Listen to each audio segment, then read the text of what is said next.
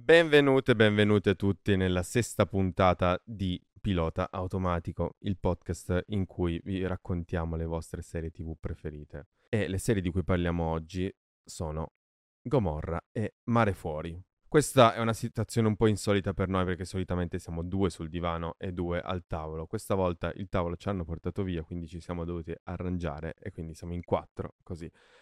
Eh, noi tre sul divano e Simo che gestisce la, la camera B. Non ha, Cosa- non ha letteralmente detto niente di divertente, Simo. Niente. Non faceva ridere Niente. effettivamente, dovrei rifarla. Perché ridevi tu? Pensando ci hanno portato via il tavolo e quindi stavo pensando... wow, bello sto tavolo.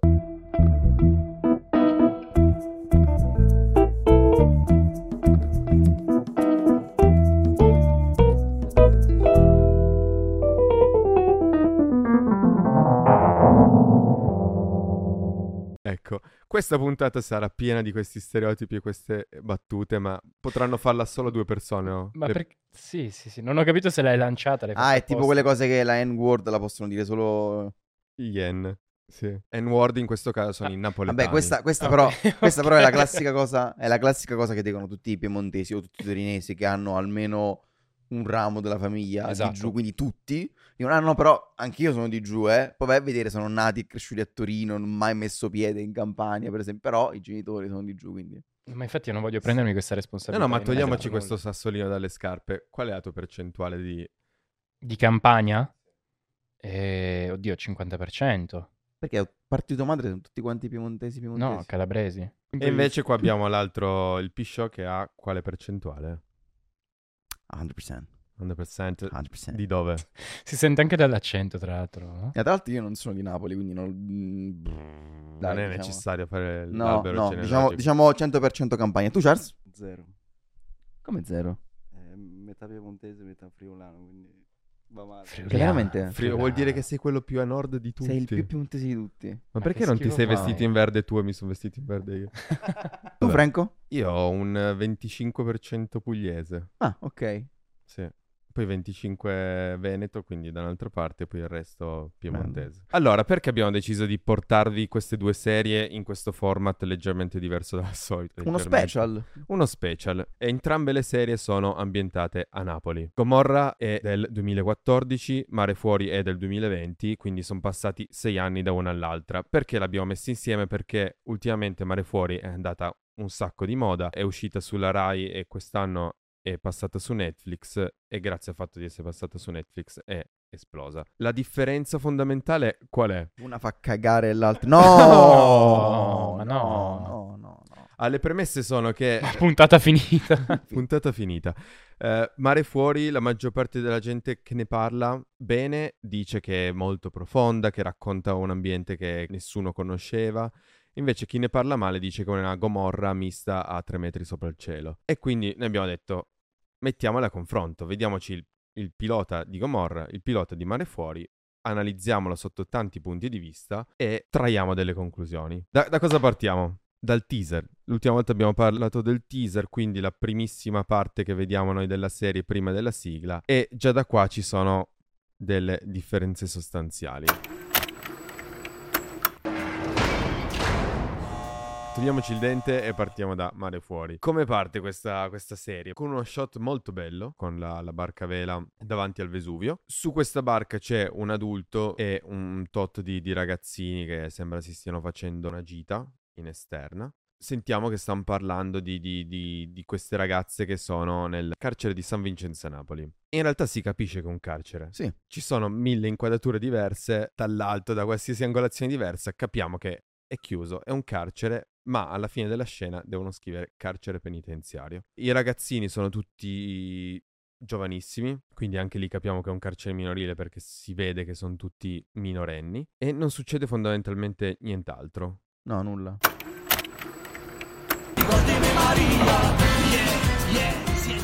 Dall'altra Gomorra abbiamo eh, Marco D'Amore che interpreta Ciro Di Marzio che è con eh, un suo collega. Ne vediamo questi due che sono fermi a una stazione di benzina, stanno caricando di benzina una tanica, la caricano in macchina e vanno verso una destinazione che non conosciamo e poi hanno solo uno scambio, una battuta in cui Ciro dice stiamo facendo una cazzata, non ha senso che andiamo lì, cioè non, non c'è nessun'altra battuta, si stoppa. Penso che racconti molto di più questa intro di Gomorra con fondamentalmente due scene, con scambi di battute molto, molto generiche rispetto agli intro di Mare Fuori. Gomorra non hai dubbi che si tratta di un prodotto d'autore da subito. Bastano veramente due scene per capirlo. Mentre invece Mare Fuori capisci in un attimo che è, una, che è la classica fiction alla Rai. Sì, e infatti Gomorra, visto che non l'abbiamo detto, al di là del, del fatto che sia tratto dal romanzo di Saviano, sia stata ideata e scritta anche da Saviano, perché pure lui ha collaborato alla sceneggiatura,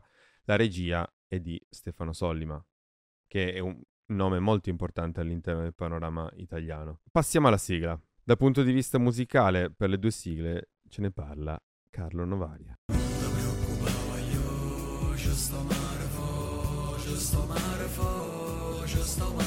La colonna sonora di Mare Fuori della prima stagione è stata composta da Stefano Lentini e la sigla è firmata anche da Matteo Paolillo che è anche un attore della serie, interpreta Edoardo Conte. Aspetta, quindi la sigla di Mare Fuori è una canzone? È una canzone. Ma musicalmente rimane in testa, c'è il motivetto Mare Fuori, queste cose qua rimane... No, no, no, no, no, no, no, no.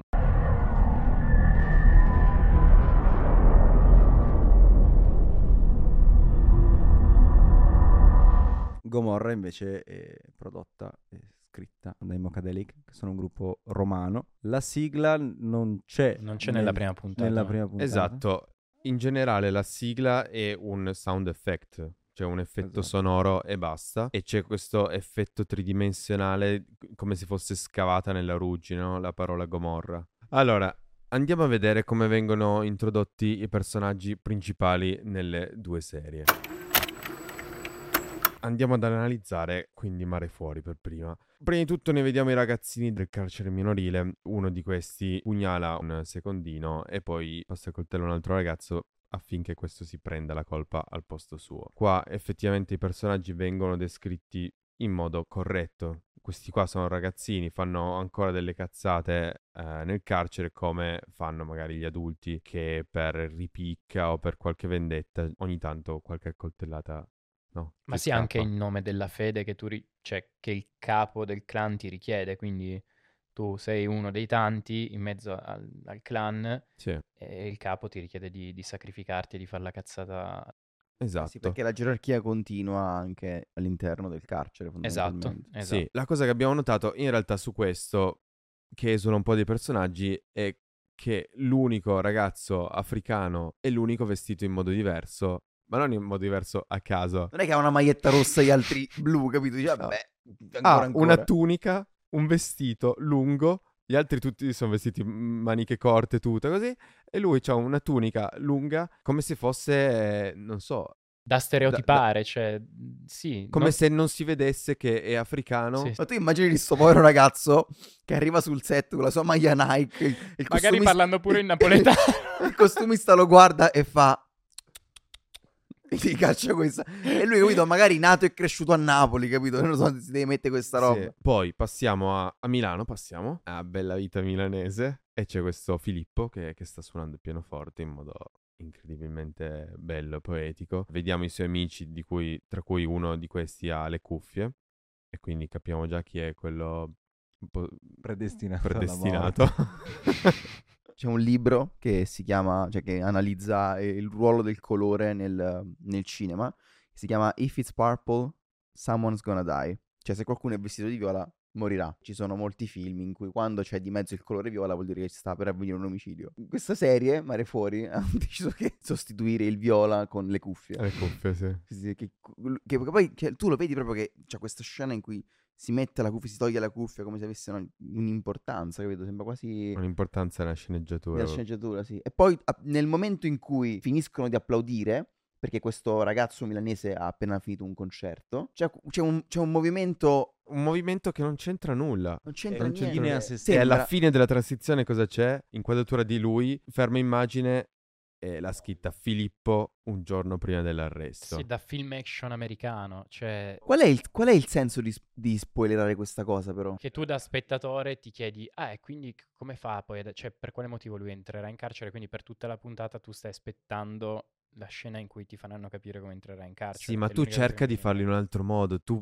magari durante tutta la parte in cui poi loro vanno a, a Napoli, cerca di farlo vedere magari in un certo modo, con delle ombre, delle dietro, a- in questo caso sì, dietro- tipo dietro delle sbarre o cose. Ci sono mille modi per Dei farlo capire. foreshadowing, diciamo, no? Che possono aiutarti. Qualsiasi cosa, tranne mettere il titolo con scritto Eh, ma l'abbiamo detto, la regia è assente. Quindi quando la regia è assente devi far parlare qualcos'altro. E in questo caso quello che parla e che si evince dai- già dai primi minuti di Mare Fuori, che parla la musica, che ti, ti dice come ti devi sentire. Setta un mood, che Sì. è angosciante. Parlano le scritte, ti, ti dicono "Que- questo è questo personaggio che succederà questo in questo momento. e i dialoghi fondamentalmente perché quando viene introdotto l'altro personaggio che è Carmine su un tetto di, di Napoli con tutta la roba stesa ovviamente perché un africano deve avere la tunica e il vestito africano i napoletani devono avere i panni stesi La maglietta sporca di sugo. Le vicende sembrano surreali,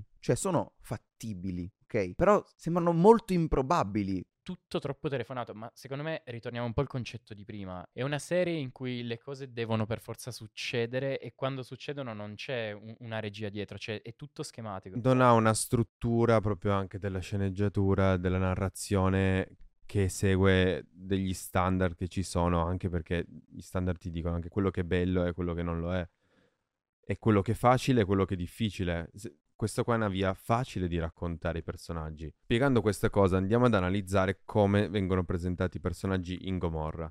Perché i personaggi principali sono appunto Ciro, Pietro Savastano che è il boss, Gennaro Savastano che è il figlio di Pietro ed è interpretato da Salvatore Esposito e molto importante anche nella prima stagione, Immacolata Savastano, che è la moglie di Pietro, che è interpretata da Maria Pia Calzone. Come vengono introdotti? Ciro lo vediamo appunto dalla prima scena che eh, va a dare fuoco a casa di, di uno che ha fatto uno sgarro al boss, con Attilio che è suo compare, il conte da cui, la, la cui casa viene appicciata. Bravo. Grazie, grazie. E ci proverò, ci proverò. Salvatore Conte è di un'altra famiglia. Ha fatto qualche sgarro che non sappiamo a Pietro Savastano. Cosa succede? Loro poi si bevono una birra super tranquilli, poi vanno a casa, ognuno dalle proprie famiglie. Abbiamo questa scena comunque molto intensa di loro due che hanno appena fatto una cosa, cioè, malvagia, cioè dare fuoco a- alla casa della madre del- di un altro boss. Assolutamente sì, non è una marachella, ok? Cioè No, è appunto. qualcosa di abbastanza forte. Anche il modo in cui ti viene mh, fatto vedere questo incendio, come si sviluppa, mi ha messo un sacco di ansia addosso, specialmente la scena in cui questo conte si rende conto che gli stanno incendiando casa, prende la madre, cerca di proteggerla mettendole addosso un, un panno bagnato e poi la- si chiudono nel bagno, la mette sotto la doccia con l'acqua aperta. E tu a un certo punto vedi questa porta che, che- che inizia a ribollire perché si Sì. sta, sta incendiando e tu guardi lui e riesci proprio a empatizzare un sacco con un personaggio che non hai mai visto prima fondamentalmente. Esatto. Però capisci che loro l'hanno fatto solamente per minacciarlo perché subito dopo Ciro e Attilio chiamano i vigili del fuoco. Esatto, sì, perché la mafia è solita fare queste cose, fare atti di eh, minaccia fondamentalmente. Quindi prima di arrivare, che ne so, a una vera e propria esecuzione, si è soliti mandare messaggi e non sono sms, diciamo. E non così. SMS. E loro tornano a casa, ognuno da- dalla propria famiglia, eh, rimboccano le coperte alle figlie e vanno a dormire tranquillissimi. Giorno dopo sono a casa di Don Pietro, che ha questa casa molto sfarzosa. Vabbè, scusami, Franz, tu, tu non hai due busti di puma a destra e a sinistra del tuo divano? Ok. Non ancora. Ancora. E vabbè, comunque questo Don Pietro è in una riunione con altri che potrebbero essere avvocati o businessmen. Capiamo che è infiltrato anche in qualcosa che è più di un giro semplice di droga. E con lui c'è suo figlio e la, la moglie. Suo figlio sembra un po' immaturo, ha proprio la faccia di quello che è stato viziato tutta la vita, un po' cicciottello, lì spanciato come se fosse lui il capo della situazione e cerca sempre di intervenire con delle battute che sono molto immature. La moglie invece, tutta ad un pezzo, parla meno possibile, si capisce che è molto forte, che anche lei ha le sue prese di posizione e questa era l'introduzione dei personaggi. Poche parole, cioè siamo arrivati in un punto della, della storia di Don Pietro in cui eh, lui reagisce un po' di impulso a certe cose che non sappiamo ancora, mentre Ciro è un po' dubbioso su queste scelte. Infatti, Sì, lui le critica proprio, ma già dalla primissima scena, quando lui è in macchina con Attilio dopo aver riempito la tanica di benzina, dice questa cosa non mi sembra una, una buona idea. è un altro modo di introdurre i personaggi. Non ci sono scritti nomi, non c'è scritto cosa faranno, fra quanto moriranno, per intenderci che tanto spoiler adesso non esistono. Se Gomorra fosse stata girata come Mare Fuori, la prima volta che vediamo Attilio sarebbe comparso un giorno prima di morire. è diverso. E invece il momento in cui muore Attilio, quanto, quanto è struggente, proprio perché sono riusciti nel giro di meno di un'ora, fondamentalmente, a presentarti un personaggio, introdurtelo e a farti anche affezionare, se vogliamo, nonostante sia di base il, il cattivo, sia, parte, si- sia un membro del clan. Questa cosa fa parte sia del lato scrittura che lato di regia. Mare Fuori, come va avanti? Eh, volete raccontarlo voi? Sì, c'è questa scena delle forbici da lavoro, perché il sogno di Carmine e della ragazza è quello di aprire un loro salone. Quindi c'è la fine con questa caduta delle forbici che cadono sulla spiaggia. Bel momento, se vogliamo, no? In cui... No- non l'avevo pensata così, Eh? vero? No, no, infatti ci sta, ci sta. Beh, Io l'ho interpretata così. C'è la caduta delle forbici e la caduta del sogno di Carmine. E invece i milanesi vanno Sì. a Napoli. Fossi in voi comunque guarderei la parte dei milanesi che vanno a Napoli perché Con attenzione. Però attenzione perché è epica. Il ragazzo che sappiamo verrà arrestato, Filippo, non vuole prendere dell'MD con i suoi amici per far festa, ma una ragazza gli offre una droga, non so quale sia. Vanno sopra una struttura, comunque vicino al, al mare, fanno un gioco stupido, tipo rimanere in equilibrio mentre si fanno un selfie, perdono la presa e questo ragazzo che lui stava tenendo cade. Tra parentesi, da guardare anche la scena della caduta. Fatta molto male.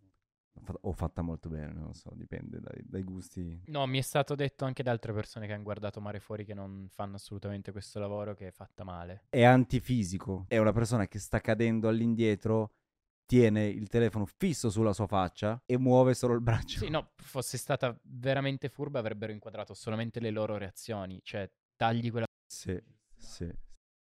Non necessario. Poi mille campi durante la caduta, anche lì. Cioè. Dal punto di vista visivo, Mare Fuori, chi di voi due vuole raccontarci cosa pensa? Io passo la parola a Simo. Beh, registicamente parlando, Mare Fuori segue un po' la tradizione Rai del dover farti vedere mille punti camera diversi quando non è necessario. Come dicevamo prima, nella prima scena c'è l'inquadratura dentro al van con cui i ragazzi stanno ritornando in carcere che è totalmente inutile. C'è In una più- GoPro messa lì praticamente per due secondi Sì, e basta. sì, sì. E poi quanto tempo hai soprattutto perché devi fare quello, poi anche la dronata sul van che entra, in cui non vedi minimamente l'interno cortile del carcere, che è molto più ampio, non ha assolutamente senso. Dopo, secondo me, un po' si riprende all'interno del carcere, ci sono alcune scene carine, la scena della direttrice che incontra colui che gestisce i ragazzi. Fotograficamente è la più bella della prima puntata. Anch'io ho pensato la stessa cosa. Due inquadrature con una luce fatta per bene. Dico, lì il direttore della fotografia ha detto, ah, che bello. Sì. finalmente." E poi, vabbè, eh, alla fine poi le larghe sul Golfo di Napoli, alla fine eh, lo prendi dove lo prendi, il Golfo è sempre figo, non è che c'è molto da dire. Si vede dalle, dalle prime scene e si vedrà da tutte le scene. Non viene presa una decisione in Mare Fuori. Tu hai tanti piani diversi e nessuno che ti dica, ok, il, il regista vuole comunicare questa cosa. È proprio solo fare tutta una sequenza di inquadrature di quello che sta succedendo, proprio reportage e basta. E quando magari inquadrano i, i ragazzini che stanno giocando a calcio dietro la grata, va bene, sono in prigione, sono dietro la grata, sono un po' chiusi, quello dal punto di vista della regia è un po' meglio. L'unica scelta carina secondo me è che abbiano deciso di, di iniziare proprio nel mare, e anche lì un po' didascalica, è abbastanza semplice, però è, Fuori. è carina. Mare, fuori, bravissimo. bravissimo. La regia a me è sembrata molto goffa, perché Eh, poi quello che sì. succede, cioè non succedono nemmeno cose da prendere così alla leggera, sotto gamba, cioè ci sono accoltellamenti all'interno del carcere, c'è un, c'è un omicidio in mezzo alla spiaggia, però mi sembra tutto molto finto, cioè mi tira fuori dalla narrazione, capito? Non mi... Patinato, sì. L'omicidio sulla spiaggia che è super patinato. Cioè, in slow motion. Un tizio ha coltellato un altro, è tutto in slow motion, è lui che... Poi è una scena che dovrebbe essere estremamente drammatica perché sono giovani, sono ragazzini, cosa che invece per esempio in Gomorra non c'è. Però ti porta già molto più dentro la narrazione. I, i toni cupi ti fanno capire molto di più che quello che stai andando a vedere è un prodotto che ti parla di un certo tipo di disagio. Perché Gomorra si vede che è un prodotto d'autore, mentre invece Mare Fuori è una fiction. Ma rientra sempre nella critica che facevamo a, a Mare Fuori, che secondo me, tra l'altro, poi è una critica anche un po' non sterile, però è una critica dal nostro punto di vista, perché forse non vuole per niente essere autoriale ma- Mare Fuori, cioè Ma- vuole semplicemente fare il compitino di descrivere una situazione. Siamo noi che stiamo cercando il pelo nell'uovo perché siamo, siamo anche qui prim- per far questo. Mentre no? parlavate prima, io stavo, stavo ragionando su questa cosa. Alla fine è una fiction. Rai è seguitissima. E secondo me l'obiettivo sono le storie tra i personaggi. Assolutamente. Non è quello di cui devono trattare. È tutto una sorta di contorno, la malavita. Nel senso, hanno voluto fare troppo su quelle scene lì e sono uscite malissimo. Il ragazzo muore, l'amico di Filippo. Ovviamente Filippo viene arrestato. Non l'avrei mai detto. Anche se voi siete increduli su questa cosa, è un sondaggio che possiamo fare con le persone che Cioè, è ascoltano un questo omicidio o un incidente? Senz'altro è un incidente, ma l'incidente è causato dall'idiozia di, di questi ragazzi, quindi si devono assumere le colpe. E nel caso specifico di Filippo. No, ma anche la reazione che hanno i ragazzi alla morte di questo... Sì. Ma è tragica, super tragica. Come li vediamo nella scena dopo? Sei sempre il solito, ma guarda un po', mannaggia. Cioè, proprio completamente senza senso. La credibilità di questa serie per me viene a mancare, perché ci sta, io sono d'accordo con quello che dici tu. Non è un prodotto autoriale, non vuole vendersi come prodotto autoriale, vuole avere una narrazione più tranquilla, va benissimo. Però c'è modo e modo di farla. C'è quella scena in Gomorra in cui Ciro entra nel bar dove poi entreranno quelli del clan di, mh, di Conte a fare la sparatoria. In cui lui eh, ne esce illeso. Entra uno con un fucile, lui non viene colpito, poi lancia due bombe e lui ne esce illeso. Quella scena è più credibile del milanese che esce fuori dal bagno, arriva la tipa, lo guarda, lo prende, lo porta in sala, lo bacia, gli mette l'ecstasy in bocca. Lui si. Lui, cioè, è, è- Com'è possibile? Com'è possibile, zio? Cioè, dove, dove... È più facile un tipo con una K47 È più facile, è più e facile tu- che tu esci illeso da una cazzo di sparatoria in un bar. Comunque questo ragazzo qua, anche lui è super stereotipato perché è proprio un bamboccione, cioè figlio di papà. La prima lo frega, tra l'altro in una roba super chiamata perché di nuovo lui sta scendendo in metro a Napoli con gli amici, è il classico milanese che dice tac, fate fa un attenzione. sacco di battute. un sacco di battute tipo fate attenzione perché qua sapete come vi frega la roba loro... No, il bello è che lui cioè- dice mi frega l'orologio, frega l'orologio, e poi glielo frega veramente Cioè, l'orologio, sì, capito? di È nuovo, di nuovo viene proprio chiamata l'azione che, che- che succederà subito dopo, ma, ma in modo didascalico e brutto. Quindi, comunque, ricapitolando, lui bamboccione all'inizio, bamboccione in discoteca e poi pure alla fine c'è un'altra scena in cui lui viene messo nella stessa cella di Carmine, giustamente, perché devono fare incontrare i personaggi che sembrano i due principali, protagonisti, chiamiamo lato, penso di sì. lato buono, diciamo, i più innocenti, insomma. Carmine è il figlio di un ex malavitoso, tant'è che la mamma gli ricorda, ricordati il tuo cognome, per dire tu appartieni ad una famiglia di un certo spessore, da cui lui però vuole staccarsi, cioè ha la reazione col fratello in cui gli dice mi fate schifo, io non sono come voi. Poi vabbè, succede quel che succede, cioè che lui uccide il figlio di un boss sulla spiaggia, Però però è in difesa della ragazza. Sto ok? poraccio voleva uscire dal fango, ma in qualche modo si è ritrovato nella merda anche lui. L'altro da bamboccione qual è, quindi finisce in carcere, però si vede che è fuori contesto, cioè non è come tutti gli altri ragazzi. Gli altri ragazzi Giusto. fanno i malavitosi e loro sono un po' fuori contesto. Uno è un coglione che ha fatto una cazzata. Eh, Ed è sì. finito sotto. Però anche cioè, l'altro, se la vedi dal punto di vista delle cazzate, ha fatto una cazzata. Prima non ha ucciso l'altro, poi dopo ha reagito ancora più di distinto per salvare la ragazza, sì. Però è una scena già più giustificata. giustificata. Tol- tolta la regia, tolti gli slow motion tolta la- le forbici che Esatto. cadono sulla sabbia e fanno un tonfo, manco fosse non lo so cosa.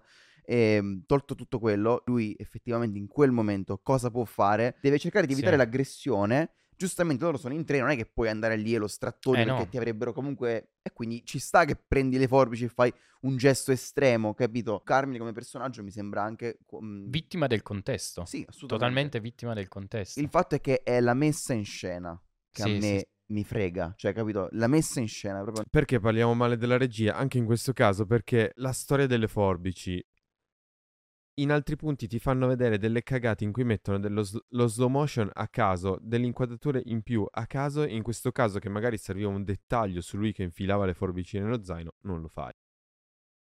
Allora, parliamo della fotografia. Il direttore della fotografia è probabilmente, insieme al regista, il ruolo più importante che abbiamo sul set, perché è colui che definisce, insieme al regista, la semantica di ogni inquadratura di movimenti di camera e delle luci, dei colori che fanno parte del film. Con semantica intendiamo il linguaggio, quindi il significato che ha ogni inquadratura, ogni movimento di macchina, ogni colore e ogni luce. In Mare Fuori questa cosa qua, la fotografia, equivale alla, alla regia, diciamo che non c'è proprio una vera, una vera e propria direzione anche qui. Diciamo che, essendo che poi sono due reparti che vanno molto in simbiosi, quindi uno con l'altro, che cioè, insomma dovrebbero Bravissimo. È sco- Là. ma di fatti cioè, è... essere mixati Esatto, insieme. nel momento in cui la- alla regia non importa comunicare qualcosa, eh, Eh, esatto. alla, alla fotografia non è, che, non è che la fotografia può prendere, dice, ok, adesso faccio qualcosa di incredibilmente artistico, decido di veicolare messaggi che non ci sono. C'è anche solo il fatto di, di dedicare un'inquadratura, come diceva Franz, alle forbici. Poteva essere una cosa magari suggerita dal direttore di fotografia alla regia per dirgli guarda che forse avrebbe senso fare questa cosa perché nel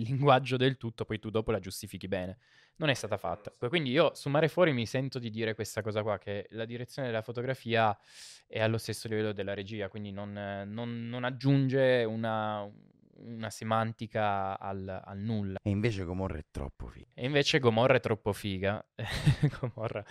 Dietro alla fotografia di Gomorra, come abbiamo detto, c'è una scelta non banale, ossia una scelta autoriale. Quindi la fotografia deve necessariamente aiutare la regia e la sceneggiatura nell'esprimere delle emozioni. Questa è la più grossa differenza che c'è tra Mare Fuori e Gomorra. Alla fotografia di Gomorra, almeno nella prima stagione, c'è Paolo Carnera. Paolo Carnera è un direttore di fotografia storico italiano che io personalmente ho conosciuto sui film dei fratelli di Innocenzo, questa nuova coppia di cineasti italiani che da qualche anno sta riscuotendo un discreto successo. E io lo conobbi su La Terra dell'Abbastanza, ma ancora di più su Favolacce. Lui è uno sperimentatore, cioè quasi gliene... ha detto una frase molto, molto simbolica che secondo me è questa, cioè un bravo direttore della fotografia deve imparare la tecnica e dopodiché metterla da parte e farsi trascinare molto spesso dalle emozioni che vuole, vuol far uscire, cioè vuol far uscire dalle immagini che trova, anche perché fondamentalmente quando lavoriamo, cioè almeno quello che capita a me, soprattutto nei progetti più originali, ha senso mettere se stessi a favore di quello che stai facendo, quindi se parti da quel punto lì, da quel presupposto lì, in qualche modo per forza sarà autoriale. Quindi se io sto parlando di malavita, io sto parlando fondamentalmente de- di gente stronza. Se io sto parlando e sto cercando di raccontare una storia in cui i protagonisti sono fondamentalmente degli stronzi, in qualche modo anche la fotografia dovrà rispecchiare questa cosa. Difatti Gomorra è una fotografia molto molto cupa. Pensavo tipo di merda.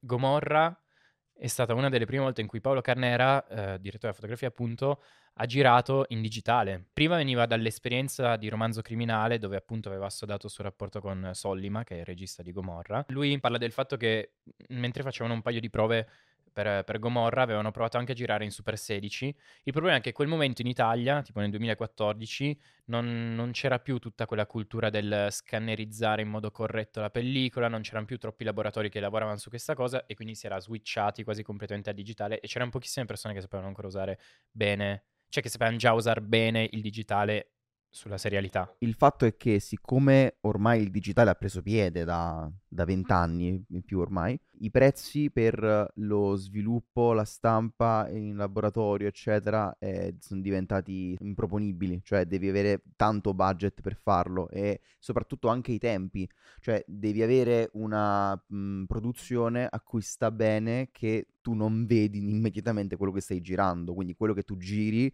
deve essere preso, deve essere mandato al laboratorio, deve essere scannerizzato, deve Sì. essere rimandato e tu non hai la certezza che quello che hai fatto sia uscito. No, No, certo, per la, serie, per la serialità è una cosa molto complicata, se già è complicato sui film. Quindi Mare Fuori è stato fatto in pellicola, non sapevano in realtà quella cosa. no, è vero. No, tra l'altro, tra l'altro Anche eh, il direttore della fotografia di Breaking Bad, Michael Slovis, di cui abbiamo parlato la scorsa puntata, eh, lui praticamente dice che mh, quando tu giri a pellicola sul set, eh, la crew è molto più attenta.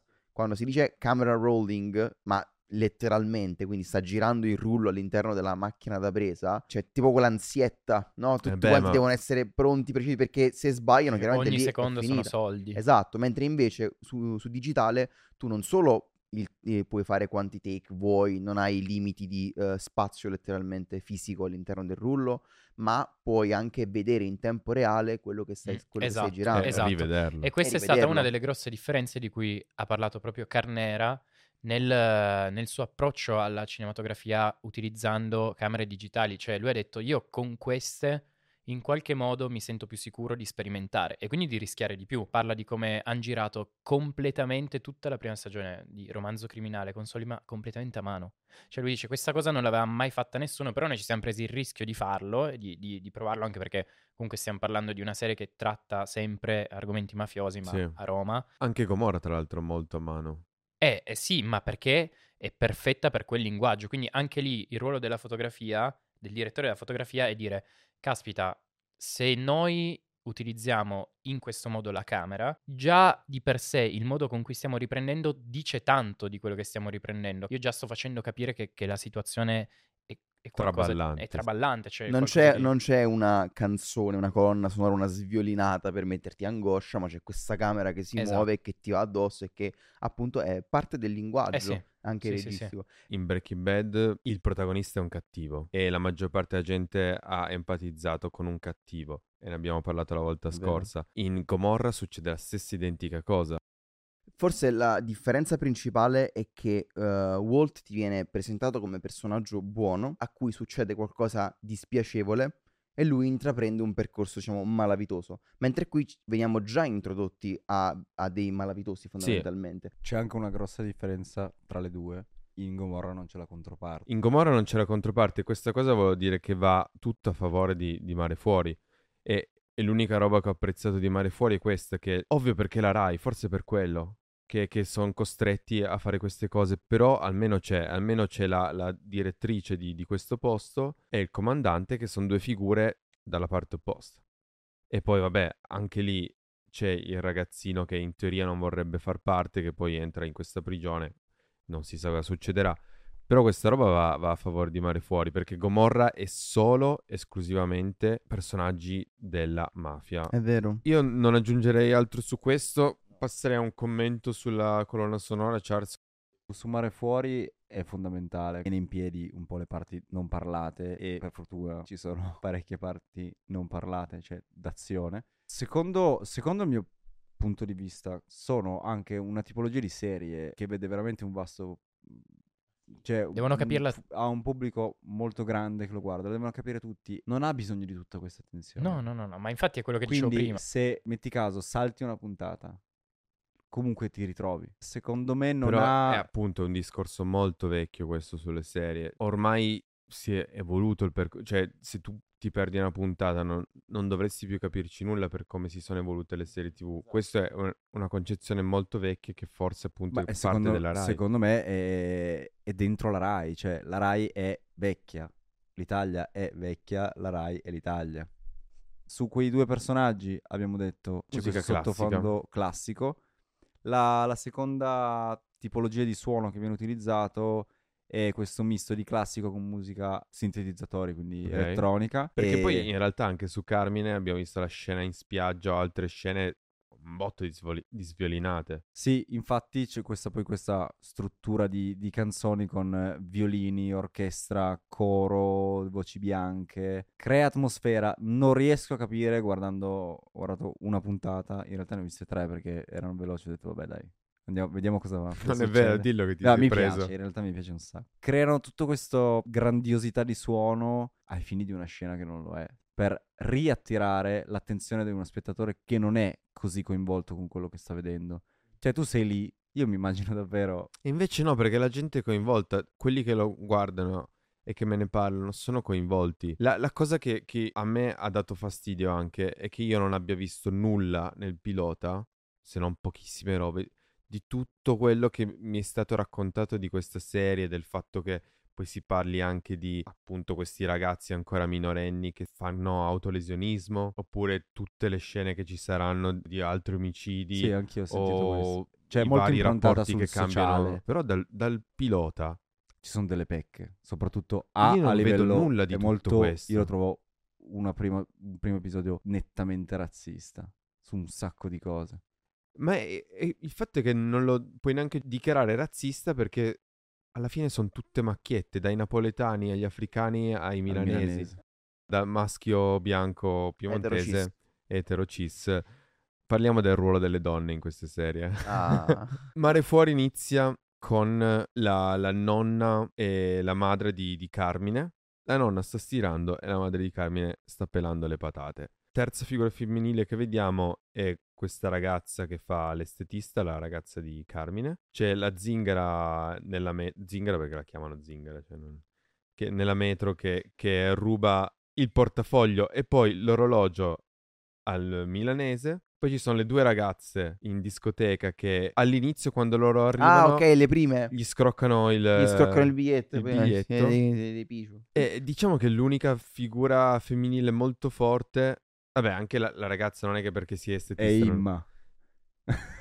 No, comunque la, la. Crescentini è una figura femminile importante, diversa da tutte le altre. Quella che diventerà la direttrice. Quella che dell'istituto. diventa la direttrice dell'istituto. Tutte le altre vengono presentate veramente come fossero le, le più... Stereotipate. Sì, Molto stereotipate, ma poi vecchio stile, devo dire anche. Tra l'altro, sulla, sulla Crescentini dicono che il suo personaggio è abbastanza mh, anche sessista. Cioè, Pure. che sì, è una cosa che ho letto. in- Cioè, si sta nei confronti dei maschi e delle femmine. No, sessista nel senso che ehm, si comporta in un certo modo con le ragazze, quindi in maniera più calma, più pacata, più dolce, e invece con i maschi, capito, li, li- li tratta male, li vede male. In Gomorra, la prima figura che vediamo femminile è la madre di Salvatore Conte, che gli ha preparato un piatto di pasta, quindi siamo lì più o meno. E poi direttamente vediamo Donna Imma. Però ne comunque, abbiamo già sì, parlato. sì, Che sì. sono sicuro però Donna Imma sia un personaggio con un certo spessore, anche perché eh, mh, Super. de- deve avere un certo carattere per riuscire a essere la moglie di un boss e farti rispettare anche. Prima volevo dirti che mi sembra assurdo che in Mare Fuori dei ventenni, cioè non ventenni, dei sedicenni non ascoltino trap. Cioè, e ci sia come colonna sonora musica classica e basta. E, e un altro indicatore del fatto che cioè, non ti crea quell'ambiente in cui tu stai narrando la storia. In Gomorra le canzoni, quando ci sono le canzoni in scena, parlano molto della scena che tu stai andando a vedere. Per esempio, eh, quando parte Dorion di, dei Kosang, è la scena in cui Ciro e Attilio vanno effettivamente nel rione e parte questa canzone che è super contestualizzata. Mentre invece in Mare Fuori so- ci- le canzoni sono a, a caso, sono random. Cioè, per esempio, prima mi hai fatto pisciare perché hai detto la sviolinata, così, Sì, all'improvviso. loro, la- l'inseguimento sulla- su- sulle due Vespe, sulle due- sui due motorini è sotto una Una orchestra. sviolinata, così, random. Vabbè, sì, volevo aggiungere questa cosa che secondo me è importante, eh, che ti fa ancora, capi- che fa ancora capire di più quanto Gomorra aiuti a descrivere un contesto, un luogo, che è questa scena finale della prima puntata in cui vediamo dei bambini simulare una classica situazione di scambio di droga barra rettata, eh, in cui appunto i bambini si allenano a far da vedetta. Vedi che loro la vivono come un gioco, perché sono dei bambini e i bambini giocano, ma il contesto in cui giocano Diventa un allenamento. diventa un allenamento. Non è più un certo. gioco. Non è più un gioco, un allenamento. E loro, perché loro vivono nati in quel contesto lì. La malavita per loro è anche la normalità, quindi per loro diventa anche un gioco. Vedono gli adulti, gli adulti sono l'esempio per i bambini, quindi vedono gli adulti comportarsi così, vogliono emularli e quindi costruiscono anche un gioco che poi, come dire, gli, gli assicurerà anche una sorta di, di futuro, perché appunto è anche un allenamento. Molti testi rap, hip hop di gran parte degli artisti napoletani parlano proprio di questa difficoltà, cioè che c'è proprio la differenza tra chi dalla strada se ne vuole andare perché capisce che la strada è una cosa brutta e chi la esalta come una cosa bella, però alla fine i veri vincitori sono quelli che riescono a- ad uscire e forse a ritornare per migliorarla. Però è molto bello, nel senso a me Gomorra mi ha sempre dato questa sensazione, al di là di vedere il marcio che c'è, comunque chi vuole uscire da quel contesto lì fa un sacco di difficoltà, ma c'è chi vuole sì, uscire da quel contesto sì, lì. ma poi soprattutto quella scena è anche struggente perché